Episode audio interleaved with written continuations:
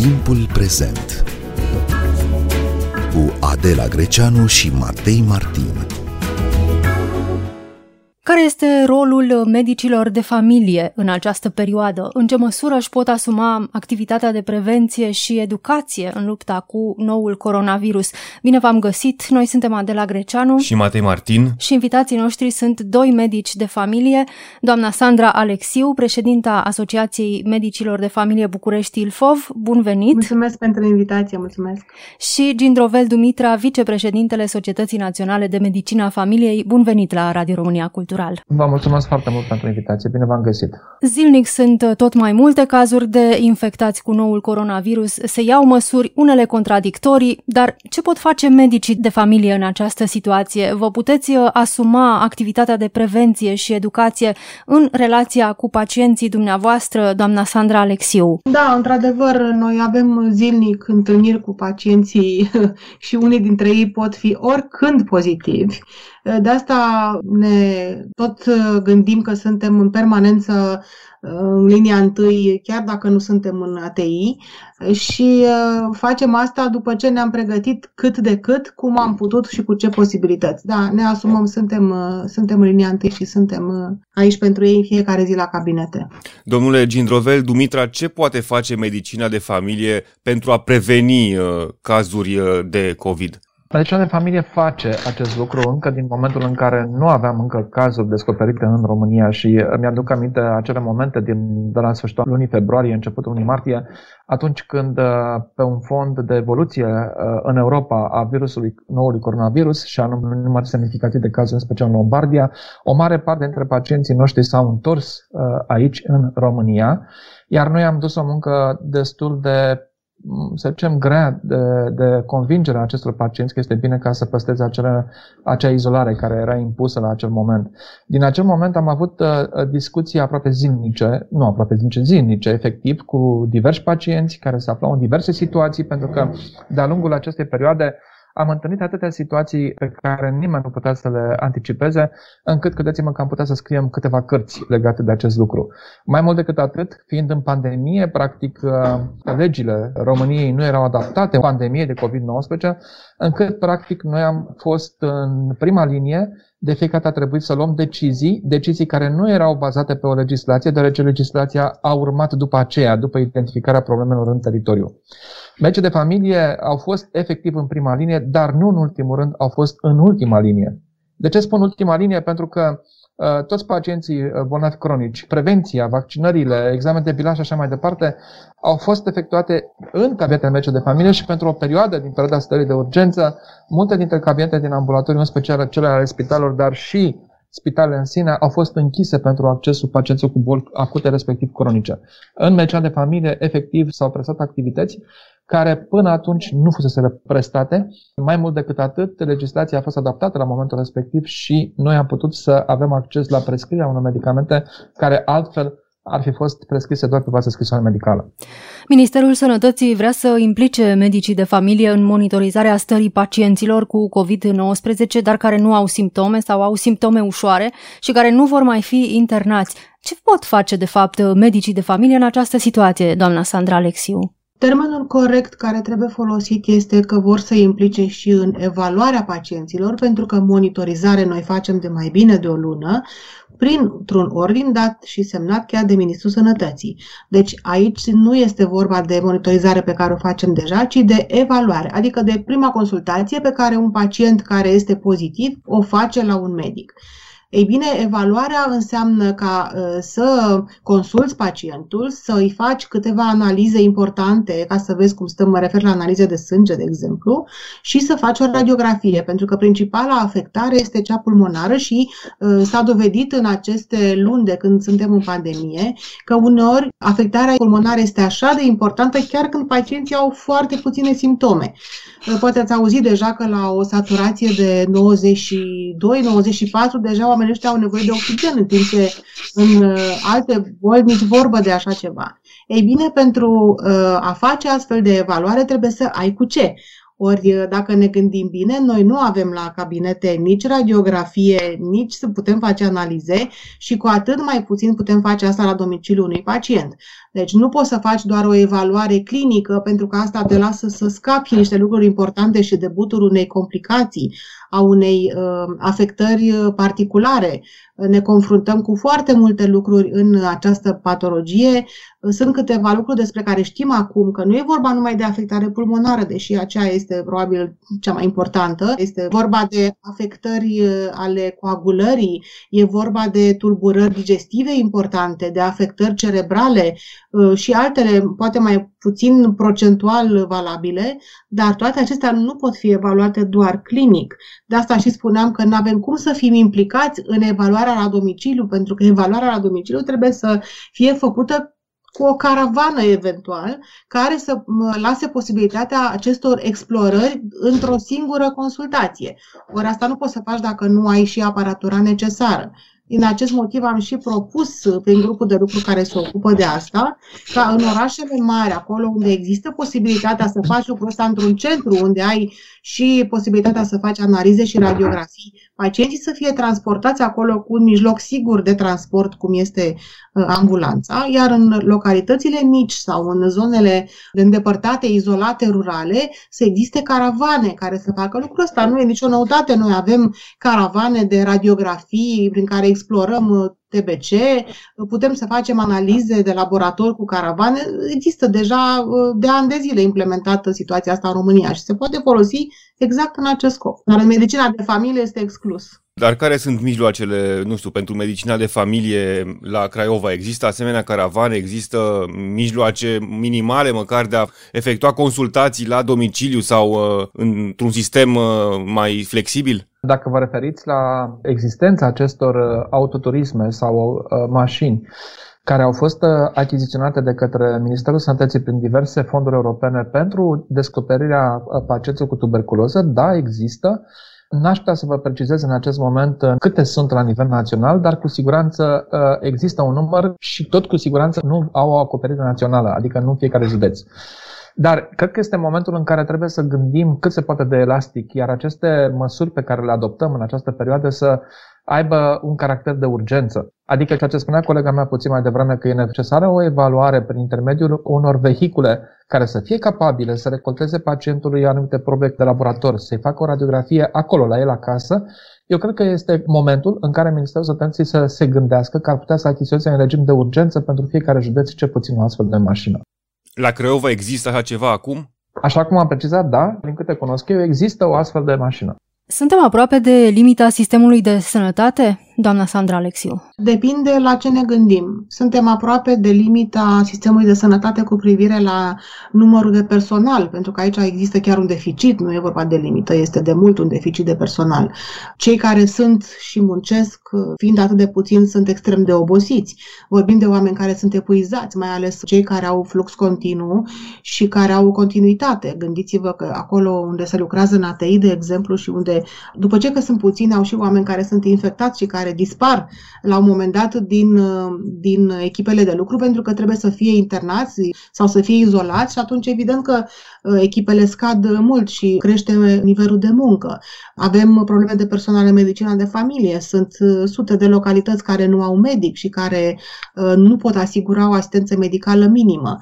Numărul de paturi despre care auzim tot timpul discutându-se în spitale, vedeți că scade vertiginos și atenție, aceste paturi nu sunt doar pentru pacienți care sunt grav cu coronavirus, mă refer la cele din ATI, ci și pentru alte patologii grave care necesită internare sau necesită suport special, suport vital și uh, suntem uh, departe de alte țări europene în ceea ce privește dotarea. Uh, nu avem spitale care să fie la standarde, nu avem accesibilitate. Ați văzut cum se plimbă pacienții prin țară, în localități de la o localitate la alta cu salvarea, pentru că nu există capacitate, nu există comunicare în sistem, documentația medicală nu se duce de colo-colo, pentru că nu avem uh, un astfel de flux. Mai avem și un sistem informatic care ne pune o mulțime de bariere și după ce că era cum era ne-am confruntat acum de la 1 octombrie și cu revenirea cardului de asigurat și asta ne încurcă mult, nu numai ca timp, pentru că timpul se lungește mult la consultație pentru că sistemul informatic nu merge cum ar trebui și folosirea cardului lungește consultația, ceea ce nu este permis pentru că trebuie să păstrăm o anumită durată a consultației de maximum 15 minute, astfel încât toată lumea să fie în siguranță și personalul medical și pacienții. Pe lângă toate astea, cardul este un obiect de plastic care se contaminează foarte ușor și trebuie tot timpul să ai mare grijă la asta pentru că transporti virusuri de colo până acolo, între mâinile care îl manipulează, în toate cititoarele în care intră, se duce de la medic, la farmacie, la laborator și așa mai departe, prin buzunare, prin portofele. Despre ce vorbim? Trebuie un pic de, de minte limpede, astfel încât să eliminăm toate barierele care ne, ne împiedică să menținem cât de cât sistemul ăsta care e așa de amărât să funcționeze, pentru că nu avem posibilități în acest sistem de sănătate, trebuie să folosim ceea ce avem, să optimizăm și să avem grijă de oamenii ăștia din sistem, pentru că sunt puțini și sunt epuizați și urmează o perioadă foarte, foarte grea se întâmplă cu bolnavii care suferă de alte afecțiuni uh, foarte grave, domnule Gindrovel Dumitra, în această perioadă? și care au nevoie de spitalizare. Sigur că aici avem uh, foarte multe discuții și vreau să vă spun că, din fericire, avem uh, încă în această perioadă suportul colegii noștri din ambulatoriu. De ce spun că avem încă? Pentru că a existat o perioadă la începutul, mai ales stare de urgență, atunci când ambulatoarele de specialitate ale spitalurilor mari au fost închise au funcționat doar câteva cabinete medicale individuale ale colegilor noștri. Noi în acest moment uh, avem șansa ca uh, anumite elemente din protocoale să fie suspendate în sensul că putem prescrie o rețetă pentru un pacient care are nevoie de un medicament care are o steluță. Sunt detalii tehnice și vă rog să mă iertați că le folosesc ca atare. Uh, putem să continuăm o scrisoare medicală care deja este expirată fără să fie nevoie să trimitem pacientul pentru a-și prelungi această scrisoare medicală. Deci, iată, avem câteva instrumente la îndemână medicală de familie care justifică afirmația pe care am făcut-o puțin mai devreme, în sensul că, practic, medicina de familie reprezintă atât prima cât și ultima linie. Pacienții noștri se prezintă la cabinetele noastre. Am încercat să transferăm cât se poate de mult această consultație pentru pacientul cronic stabilizat, deci la care nu există o decompensare, în zona teleconsultației, iar numai dacă este cazul, dacă este absolut necesar, să vină la cabinet uh, și să beneficieze de o consultație clasică. De ce am făcut acest lucru? În primul rând și în primul rând pentru că este foarte important ca, mai ales acum când avem un număr uh, record de cazuri zilnic, contactul între persoane cu boli cronice care sunt la cel mai mare risc să fie cât se poate de mult limitat cu un pacient uh, cu o afecțiune respiratorie care se poate prezenta la cabinetul nostru fără să fie programat. Ori acest lucru este cât se poate de posibil. Din acest motiv, da, avem un contact permanent cu pacienții cu boli cronice, fie la telefon, fie pe WhatsApp, pe Messenger, iar atunci când este cazul, când apar de compensări, sunt invitați la cabinet într-o perioadă pe care o agrem de comun acord. Ajută campaniile prin care suntem uh, învățați în fiecare zi la televizor, la radio, să purtăm corect masca, să ne spălăm corect pe mâini, să dezinfectăm frecvent suprafețele cu care venim în contact? Se poate face educație și prevenție în perioade de criză cum e aceasta, doamna Sandra Alexiu? Sinceră să fiu, nu știu teoria, pentru că nu sunt un om școlit în partea de comunicare, dar văzând cum crește numărul de cazuri după ce suntem asaltați cu astfel de, de mesaje la televizor, mă tem că nu au efectul scontat. Gândiți-vă chiar și la mesajele de dinainte de pandemie, care erau pur și simplu sufocante. Din la, aproape la fiecare calu publicitar aveam și mesaje din astea de interes public, apropo de sare și de apă și nu știu să se fi îmbunătățit uh, partea asta de dietă și de lifestyle în ceea ce privește uh, pacienții români. Eu nu cred că este suficient. Educația asta este o chestiune care este de termen lung, trebuie începută de la grădiniță și făcută la modul om la om și trebuie făcută cu atenție, astfel încât să penetreze foarte bine și trebuie să fie dublată de educația din casă. Degeaba primim mesaje la televizor dacă în casă copiii nu primesc același mesaj de la adulți. S-a tot spus asta, dar vă rog, mai spuneți odată de ce e atât de important, de ce e vital să purtăm masca, domnul Gintrovel Dumitra? Pentru că este cel mai bun lucru pe care putem face. În acest moment suntem în perioade în care efectiv trăim cu o boală pentru care nu există un vaccin. Și atunci trebuie să te gândești ce alte metode de prevenire a transmiterii bolii putem să avem la îndemână. În funcție de disponibilitățile care sunt în acest moment uh, în populație. Și da, masca, spălatul pe mâini cu apă și săpun, păstrarea unei distanțe sunt reguli cât se poate de simple care pot fi implementate de către orice persoană. Din acest motiv, recomandarea este foarte fermă în acest moment. Până la descoperirea unui vaccin, purtatul măștii, păstrarea distanțe de cel puțin 2 metri între anumite persoane și mai ales uh, spălatul pe mâini cu apă și săpun și plus dezinfecție reprezintă cel mai bun lucru pe care poți face pentru a preveni transmiterea bolii și pentru a preveni decesele. Începe acum și sezonul uh, gripei. Uh, sunt aceleași măsuri valabile și pentru a preveni gripa obișnuită, doamna Alexiu? Da, aceleași măsuri sunt valabile, dar există o măsură fundamental diferită. Pentru gripă avem vaccin, pentru gripă avem teste rapide. Astea sunt două lucruri esențiale. Sunt uh, o gură de aer și o, un lingou de aur, dacă vreți, față de COVID, pentru că gripa o stăpânim. Gripa este un virus care a făcut foarte mari probleme omenirii. Cea mai mare pandemie cu care s-a confruntat lumea asta a fost pandemie de gripă. În 1918 am discutat de zeci de milioane de decese în toată lumea și uite că totuși asta acum stăpânim și facem asta pentru că avem un vaccin și avem teste rapide și avem și tratamente care au dat rezultate mai bune decât cele pe care le știm în clipa asta pentru COVID. Poate cel mai bun exemplu care ar putea fi dat ar fi faptul că gripa a fost foarte bine stăpânită în emisfera australă.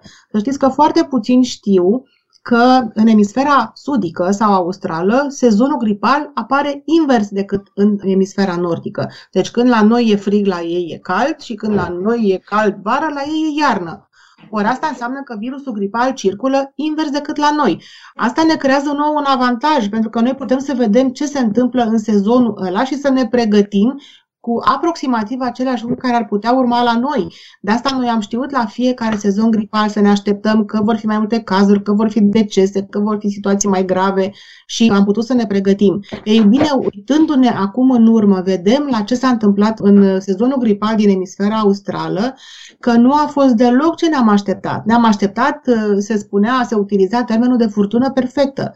Ori această furtună n-a avut loc. Și asta s-a întâmplat pentru că există o acoperire vaccinală foarte bună. Nu ne putem compara cu Australia, care vaccinează în proporție de 75% împotriva gripei și la noi abia ajungem la 8% dar ne-am putea compara la celelalte măsuri, la mască, la dezinfectant și la distanță. Astea sunt disponibile oricărui om din lumea asta, nu e ca și cum uh, unii au bani de vaccin sau nu au. Nu, astea sunt măsuri care se pot aplica oriunde, ori asta a salvat emisfera australă de virusul gripal. Dacă ne gândim bine la asta, am fi putut și noi să scăpăm de asta. Și nu numai de gripă, ci și de toate virusurile care circulă în sezon. Gândiți-vă cum ar fi dacă am început școala și copiii ar fi purtat cum trebuie masca, profesorii ar fi purtat cum trebuie masca și când spun asta spun în deplină cunoștință de cauză pentru că sunt mamă de elev și care îmi spune în fiecare zi cum poartă profesorii masca sub diverse Uh, motive, că se sufocă, că nu pot să o țină, că nu pot să vorbească copiilor și așa mai departe. Uh, asta nu este deloc un exemplu pe care să-l dai, pentru că profesorul este uh, cea mai clară formă de leadership într-o clasă. El este exemplu pe care îl urmează copiii. Este important să dăm informația corectă. Uite, cei din partea de sud au reușit să scape de circulația virusului gripal pentru că au purtat corect masca. Masca este ceea ce i-a salvat de acest lucru. Sigur că nu te salvează 100% niciun uh, mijloc din ceea ce avem la dispoziție în acest moment, nu ne apără 100%. Dar ca să scazi incidența virusului gripal la aproape câteva sute de cazuri în condițiile în care aveai sute de mii de cazuri înainte, este o foarte mare diferență. E important uh, să purtăm masca și pe stradă? Ne ajută? Eu zic că este absolut important în această perioadă. Am văzut ieri uh, decizia Comitetului Național pentru Situații de Urgență și în care uh, am văzut că masca este obligatorie în localitățile în care, sau în județele în care există acea incidență cumulată pe 14 zile de peste 3 la mie.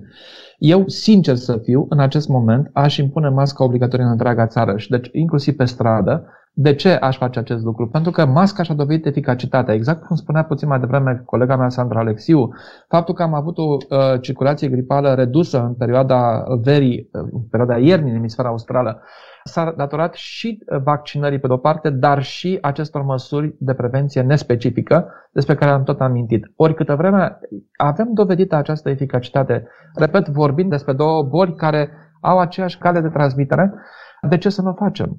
Din punctul meu de vedere, masca în acest moment salvează vieți. Și asta este foarte important să înțeleagă toți oamenii din România. Avem uh, vaccin pentru sezonul gripal care urmează, doamna Sandra Alexiu? Nu prea avem vaccin, sincer vorbind. Uh, nu mă așteptam să ne confruntăm cu așa o situație, sinceră să fiu. Era de așteptat ca solicitarea de vaccin să fie mare. Uh, ne-am așteptat asta încă de anul trecut, pentru că anul trecut solicitările au fost peste așteptări și cererile de vaccin s-au făcut de mult. Noi, cel puțin, am solicitat de la Ministerul Sănătății încă din primăvară și mai departe Ministerul Sănătății a achiziționat mai multe doze decât anii trecuți. Mă rog, acolo dozele vor veni în tranșe, așa cum s-a stabilit. Sper să se țină de acest program. Problema cea mai mare însă o reprezintă dozele din farmacii, la care ar trebui să aibă acces persoane care nu sunt în grupele de risc și care vor să și le cumpere și care vor să se protejeze pe ei și familiile lor. Ei, așa ceva eu nu am văzut până acum în România. Nu există. Se dau pe liste, se dau prin rezervări, sunt extrem de puține, se dau numai în anumite farmacii care au avut mușchi mai mari și au reușit să-și achiziționeze de obicei cele care sunt în lanțurile de farmacii, iar farmaciile independente nu au avut acces la aceste vaccinuri. Ori asta este un lucru grav pentru că după ce că suntem o populație săracă, o țară săracă, un sistem sanitar care este pe butuci, ă, nici la vaccin nu avem acces pentru că sunt alții care au doze mai mari, asta ne va costa foarte mult. Și spun asta în cunoștință de cauză. Noi amândoi suntem medici în mediul rural, avem mulți pacienți care nu își pot permite Uh, să uh, aibă boli grave și care au multiple comorbidități.